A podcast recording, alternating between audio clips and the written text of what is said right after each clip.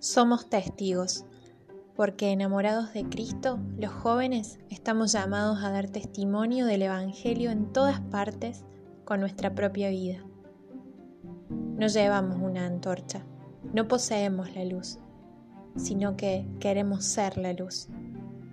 El mensaje convertido en vida viviente.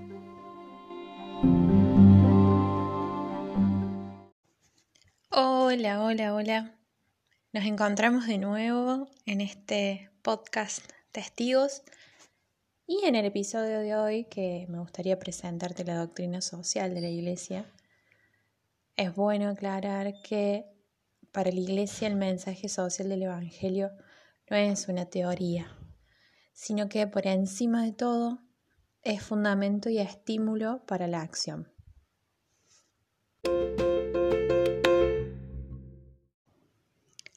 Entonces ahora conviene definir qué es la doctrina social de la Iglesia, pero te propongo hacerlo desde lo que no es en principio, para no caer como en algún riesgo de estar diciendo algo que no es. Entonces, primero tengamos claro esto.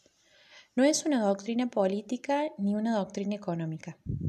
La Iglesia no quiere para sí un papel de poder, sino de testimonio y de servicio.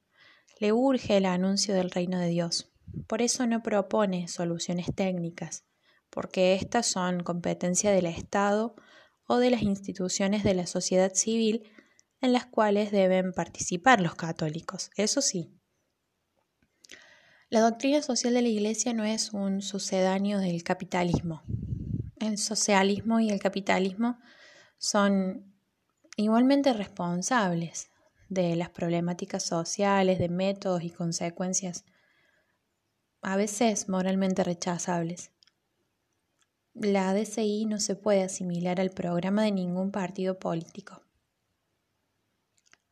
Y esto es súper importante porque la doctrina social de la Iglesia no es una ideología o tercera vía entre una cosa o la otra, entre el capitalismo y el socialismo. No.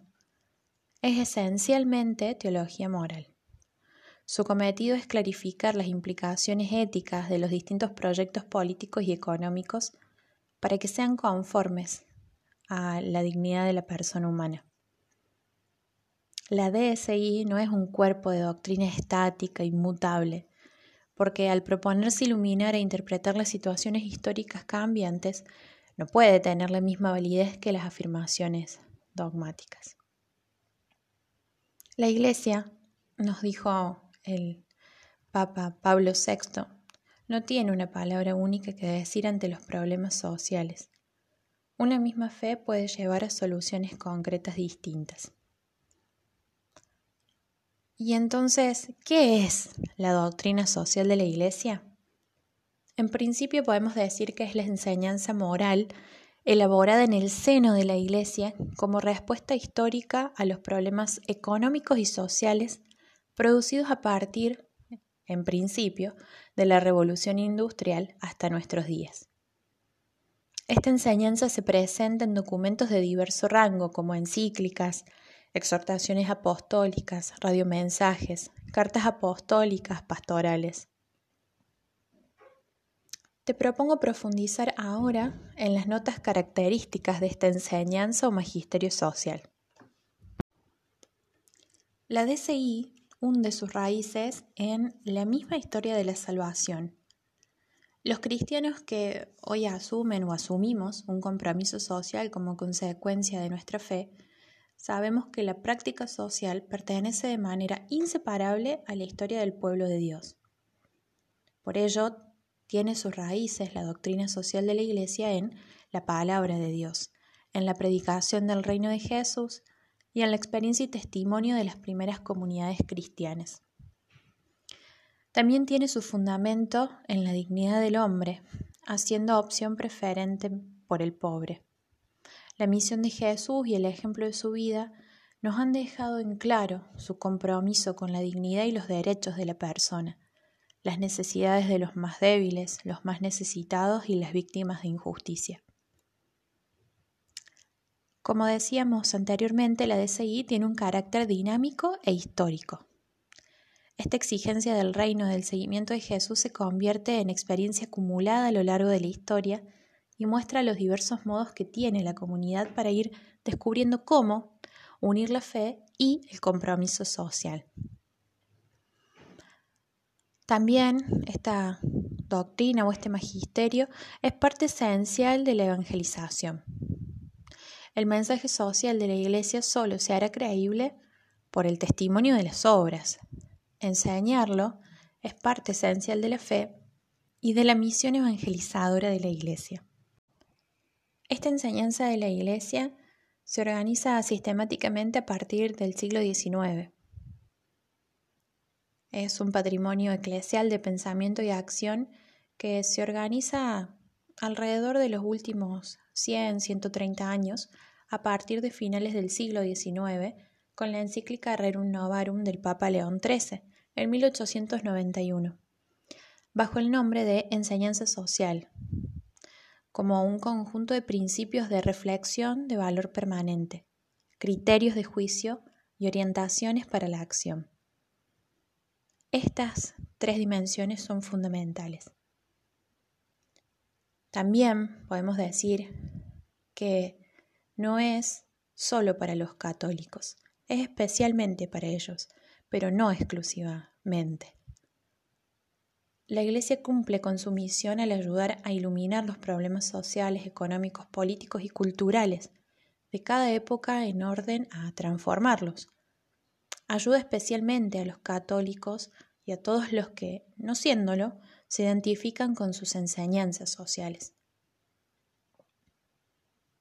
Podemos agregar que la DCI orienta la vocación de cada uno en la lucha por la justicia, no se queda en el enunciado de los principios ni en la interpretación de las condiciones históricas de la sociedad, porque debe orientar la conducta de las personas. Tiene como consecuencia entonces el compromiso por la justicia según la función, vocación y circunstancias de cada uno. Ahora podemos conocer cómo se elabora y aplica la doctrina social de la Iglesia. Si analizamos las encíclicas y otros documentos, sobre todo a partir de Mater et Magistra número 236 y definitivamente la Constitución Gaudium et Spes, descubrimos que la DCI se elabora, estudia y práctica siguiendo la dinámica inductiva deductiva ver, juzgar, actuar. Por eso la DCI tiene orientaciones para la acción. Corresponde a los cristianos en sus países, ciudades, barrios concretos, a vos, a mí, Elegir las que consideren mejores opciones políticas, los mejores programas, los mejores medios y proyectos, y actuar para influir en la transformación de la sociedad en esa dirección elegida. El magisterio de la Iglesia ha formulado explícitamente en sus documentos sociales una reflexión que es orgánica y sistemática. Se trata, por supuesto, de los principios éticos permanentes, no de los juicios históricos variables. El uso de los principios está encuadrado en una visión real de la sociedad e inspirado en la toma de conciencia de sus problemas. ¿Cuáles son esos principios perennemente válidos? El primero, y del cual dependen todos los demás, la primacía del hombre en virtud de la sagrada dignidad de la persona humana. Y es necesario definir este principio, pues es la base. Al afirmar la primacía de la persona por su dignidad de Hijo de Dios, afirmamos también que las estructuras sociales y las instituciones solo tienen razón de ser en la medida en que se orientan a la promoción del desarrollo integral y solidario del hombre. Ninguna persona es más digna que otra. Las personas son más importantes que cualquier forma de poder, y en este sentido es importante recordar que la naturaleza del hombre es social. La dignidad de la persona es el principio entonces en torno al cual se organiza toda la DCI y debería organizarse cualquier proyecto social. No podemos construir válidamente ningún proyecto o estructura política, económica, cultural o social si no anteponemos como base ética común el principio de la dignidad de la persona. La autoridad política debe reconocer, respetar y promover los valores humanos y morales esenciales, que son innatos y derivan de la verdad misma del ser humano y expresan y tutelan esta dignidad de la que hablábamos. Son valores, por tanto, que ningún individuo, ninguna mayoría y ningún Estado nunca pueden crear, modificar o destruir. El otro principio son los derechos fundamentales de cada hombre. También el principio de la solidaridad, el principio de la subsidiariedad, el principio del bien común, que es fundamento del orden sociopolítico, y el principio del destino universal de los bienes y la función social de la propiedad.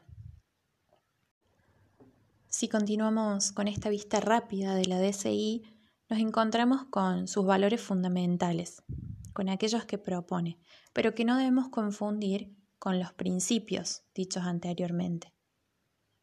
¿Cuáles son esos valores? Son la verdad, la libertad, la justicia y el amor o la vía de la caridad. La verdad a la que se refiere la doctrina social de la Iglesia es la que conocemos como verdad revelada. Las personas tenemos una especial obligación para honrar y atestiguar la verdad, de manera que las relaciones sociales se vean impregnadas de ella. La libertad es un signo de la imagen de Dios y un signo de la dignidad de cada persona. No significa hacer cualquier cosa, sino la libertad de buscar el bien con mayúscula. El valor de la libertad es respetado cuando a cada miembro de la sociedad le es permitido realizar su propia vocación personal. La justicia, por su parte, es la actitud determinada por la voluntad de reconocer al otro como persona, de modo que se constituya como un criterio determinante de la moralidad, es decir, en nuestras maneras de actuar. La doctrina social de la Iglesia reconoce varias formas de justicia, entre ellas la conmutativa, la legal, la distributiva y la social. Es muy importante destacar que lo que es justo no está determinado originariamente por la ley, que es una convención humana, sino por la identidad profunda del ser humano. Y por último, el amor. No se pueden regular las relaciones humanas únicamente con la medida de la justicia. La caridad presupone y trasciende la justicia, porque la justicia debe experimentar una notable corrección por parte del amor. Para finalizar, me gustaría compartirte un ejemplo de estos documentos que hacen a la doctrina social de la Iglesia. Una es la encíclica Laudato Si, que nos compartió el Papa Francisco el 24 de mayo del año 2015. Como verás, es muy reciente, pero de suma importancia. En ella, el Papa Francisco ha hecho un llamado a toda la humanidad, el cual se encuentra entre los numerales 13 al 15 de la encíclica y que pueden ser resumidos de la siguiente manera. El desafío urgente de proteger nuestra casa común incluye la preocupación de unir a toda la familia humana en la búsqueda de un desarrollo sostenible e integral, pues sabemos que las cosas pueden cambiar. Por eso, nos dice el Papa, hago una invitación urgente a un nuevo diálogo sobre el modo como estamos construyendo el futuro del planeta. Yo agregaría el presente. Necesitamos una conversación que nos una a todos, porque el desafío ambiental que vivimos y sus raíces humanas nos interesan y nos impactan a todos. Estoy convencido de que todo cambio necesita motivaciones y un camino educativo por lo que nos propone algunas líneas de maduración humana inspiradas en el tesoro de la experiencia espiritual cristiana.